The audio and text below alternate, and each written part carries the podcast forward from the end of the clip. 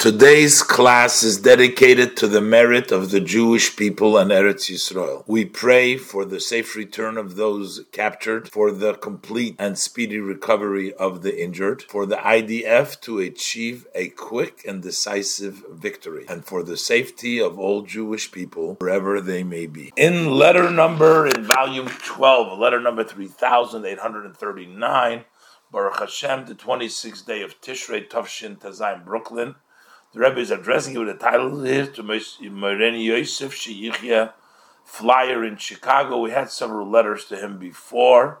Shalom Avracha. And the Rebbe says, I'm responding to your letter that was received Cholamoyed Sukkot during Cholamoyed. And that, that, that. I'm hopeful that you organized for the students of your institution that you're leading a kind of a get together farbrengen for Simchat Beis Hashoeva, and that they visited the sukkah. Apparently, some of these students came from not religious homes, and they didn't have their own sukkah. and the Rebbe said, those students, he's hopeful that he made some sort of a get together and that he did it in the sukkah. And the Rebbe says that visit in the sukkah has a very powerful impression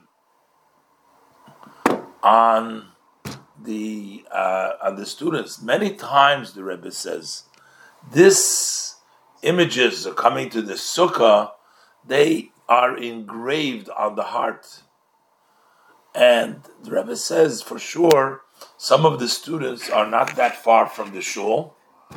So that was something the Rebbe says uh, probably that you did.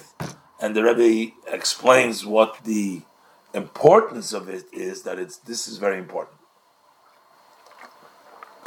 Also, the Rebbe says, I'm interested to know what is the end result that you had an idea to uh, make a educational institute in the city in which you are going to be moving.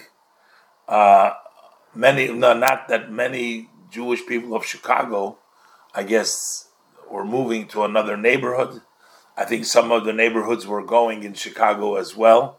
And, you know, the Jews moved to Skokie and other, I'm just saying that, I don't know. But uh, there were other neighborhoods went down as in many other cities. Uh, Rebbe blessed it for strength in his health and for good news. So the Rebbe is uh, basically saying he hoped that he did it, uh, and um, he hoped that he had his children visit the sukkah and made Beis Sheva for them. And the Rebbe says this image of staying in a sukkah, this is something which is engraved in their minds, and this lasts for the rest of their life, and that's why it's very, very, uh, very important.